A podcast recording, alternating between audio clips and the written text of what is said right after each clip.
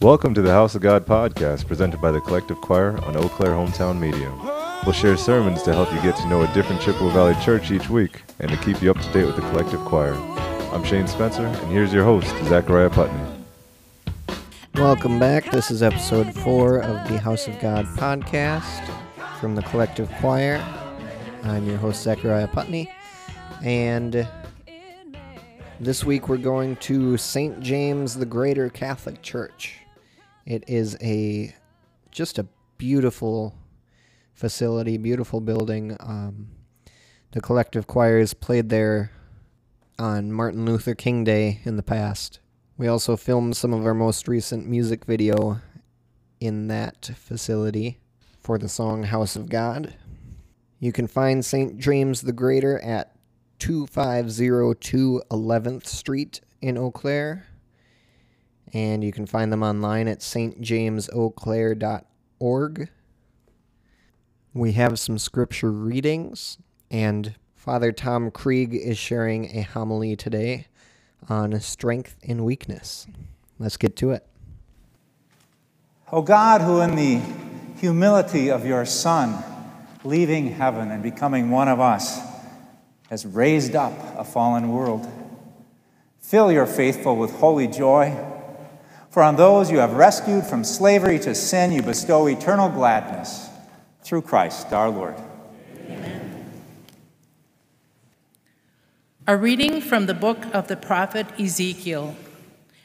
As the Lord spoke to me, the Spirit entered into me and set me on my feet. And I heard the one who was speaking say to me, Son of man, I am sending you to the Israelites, rebels who have rebelled against me. They and their ancestors have revolted against me to this very day. Hard of face and obstinate of heart are they to whom I am sending you. But you shall say to them, Thus says the Lord God, and whether they heed or resist, for they are a rebellious house they shall know that a prophet has been among them. The word of the Lord.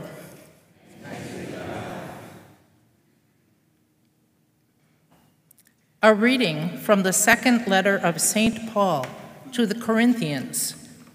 Brothers and sisters, that I, Paul, might not become too elated because of the abundance of the revelations a thorn in the flesh was given me, an angel of Satan, to beat me, to keep me from being too elated. Three times I begged the Lord about this, that it might leave me. But he said to me, My grace is sufficient for you, for power is made perfect in weakness. I will rather boast more gladly of my weaknesses in order that the power of Christ may dwell with me. Therefore, I am content with weaknesses, insults, hardships, persecutions, and constraints for the sake of Christ. For when I am weak, then I am strong. The word of the Lord.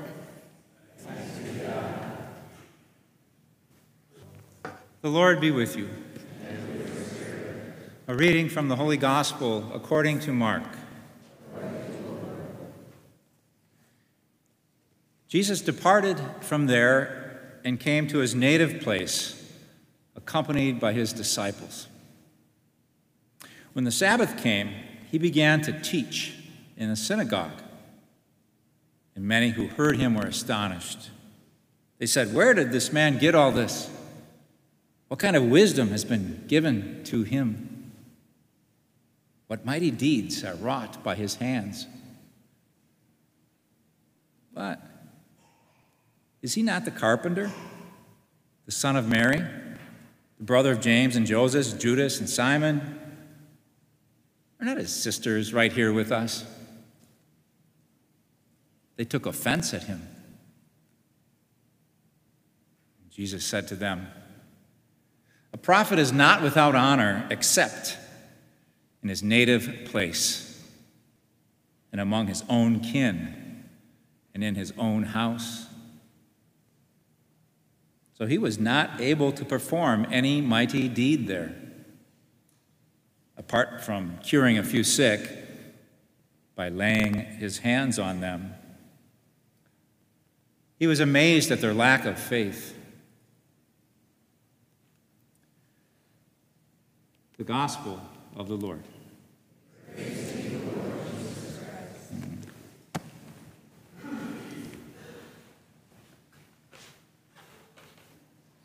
Might be a little bit different of an image of Jesus than we were used to in his public ministry. I'm sorry, I got my pre Mass tea sitting there. It's not the greatest decoration for Mass. Okay, now that we have proper dignity to our space. Uh, but Jesus, you know, you know, he was calming the sea, he was raising the dead girl to life, his power went out to, to cure the woman who just touched the corner of his clothing, exorcising demons. And, and now, uh, in Mark's just kind of gritty, direct way of talking, he says he was unable to do any mighty deed. Unable their, their lack of faith. He didn't have any energy from the folks. They were scandalized that uh, he, couldn't, he couldn't really be. They, they couldn't have uh, high expectations of him. They couldn't meet his offer to hear words of great truth and revelation about God or to receive mighty deeds because he's just the guy down the street. So he was unable to do any mighty deeds there kind of a, a position of, of weakness that I know I'm not used to seeing Christ in, that light. And yet, as always, he is strong. I don't know if you remember this story in Luke. He has the same deal where a prophet's not accepted in his native place. But in Luke, the people just they just turn on him. They go from, oh, he says such wonderful things, but oh, he's so just from here, so he can't be that special. And, and then Jesus says that about, you know, uh, you're rejecting the prophet just because he's low. And they, they rush upon him and, and they, they want to throw him off a cliff. And one of my, my favorite lines, showing the strength of Jesus, says, this hostile crowd all around him, he just walked away through the midst of them. I imagine him with his head hold, held high. Even in the midst of rejection, he's strong because he's rooted in God, his communion with his Father in heaven.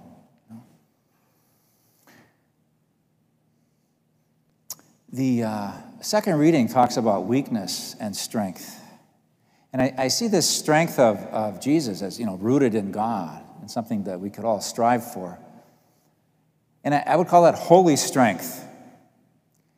And I, I, think that's, that's different from maybe what we tend to, tend to think of as strong.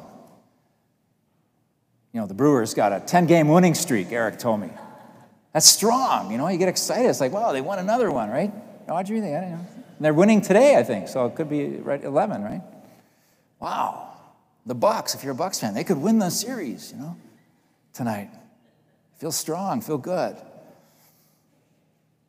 When we are on social media and people pay attention and like what we put out there, it feels good, it feels strong, you know. It's not bad, but I would call that ego strength. I wouldn't, I wouldn't say that's being strong in God.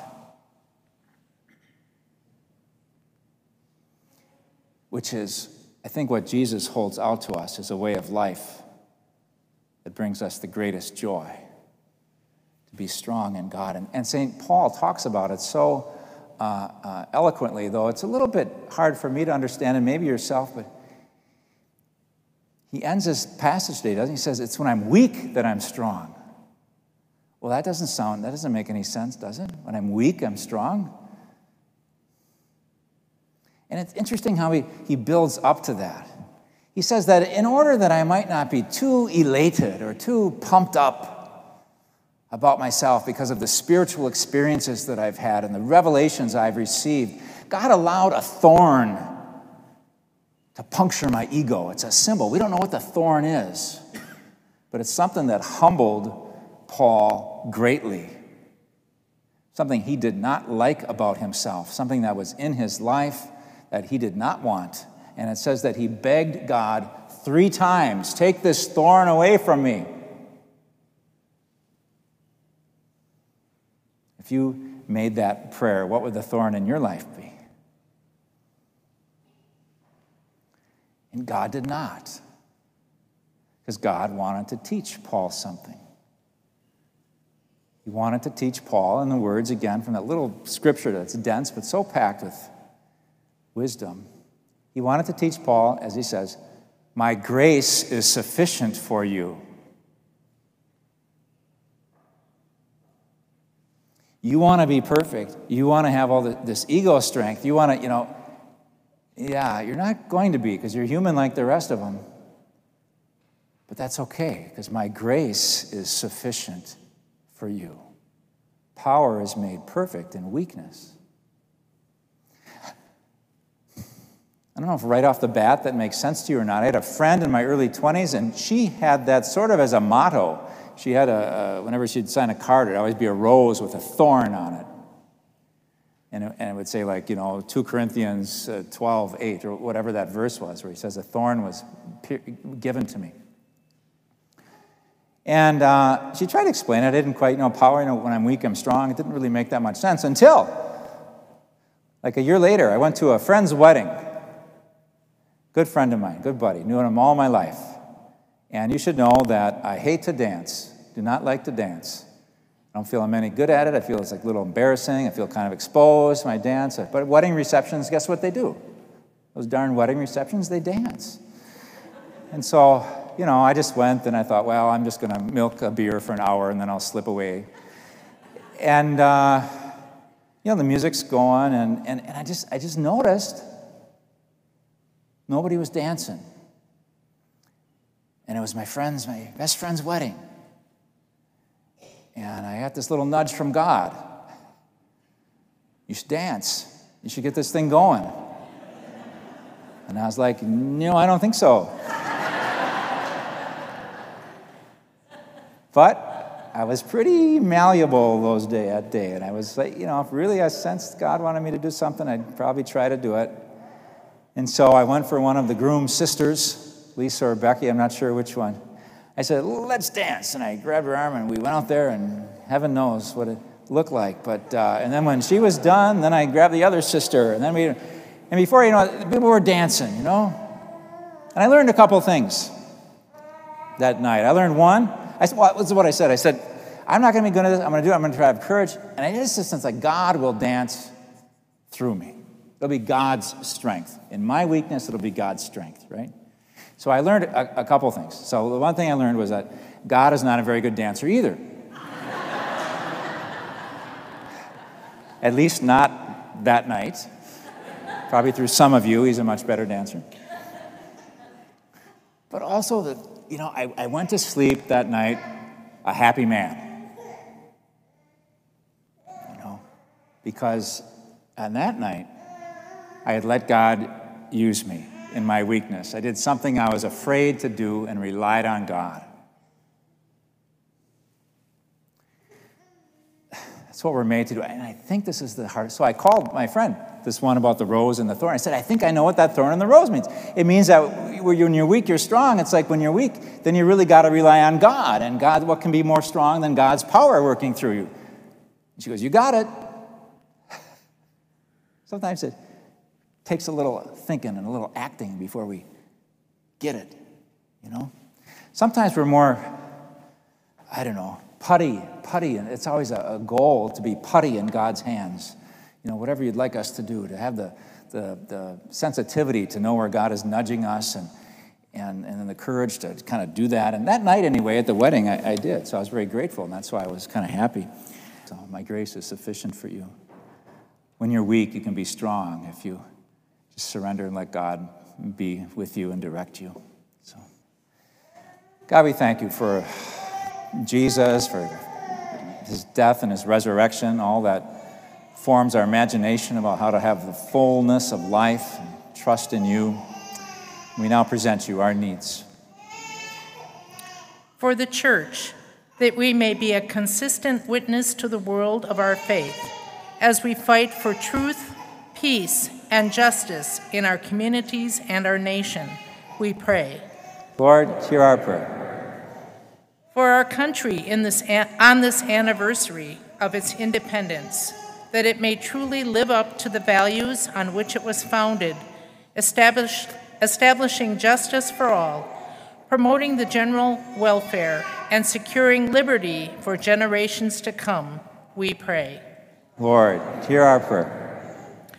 For an end to violence in our cities, towns, and neighborhoods, that the drive for revenge and retribution may be inhibited and alternatives chosen to settle disagreements, we pray. Lord, hear our prayer. For all who travel this summer, that they may find rest and refreshment and return safely home, we pray. Lord, hear our prayer. For Marcietta May Sullivan, daughter of Dan and me, who is being baptized this weekend, may she grow in faith and love of the Lord, we pray. Lord, hear our prayer. For our parish, that we may be inspired to work in support of those who are not able to enjoy the full fruits of our country's promises of liberty and justice due to social, economic, or racial circumstances. We pray. Lord, hear our prayer. For the intention of this Mass, George Hanson, we pray. Lord, hear our prayer. For those sick in the hospitals and all in nursing and memory care homes, in hospice care, homebound, assisted living, as well as those on our prayer tree and intercession book, we pray. Lord, hear our prayer. And let's each make a prayer in our hearts.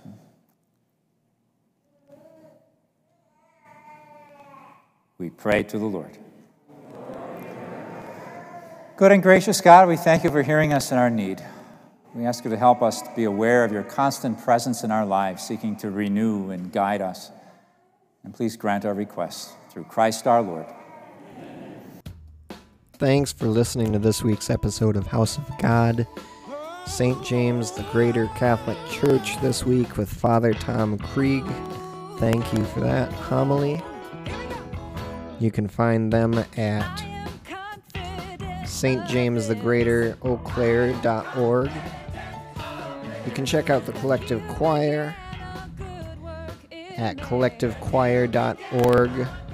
We've always got events and shows going on, so be sure to pay attention there or on Facebook. As always, we appreciate you listening to our sermons, our podcast here, and have a good week. We love you. God bless. Thanks for listening to the House of God podcast, presented by the Collective Choir on Eau Claire Hometown Media. To find out more about the Collective Choir or the church you heard about in this podcast, please follow us on Facebook or visit www.collectivechoir.org.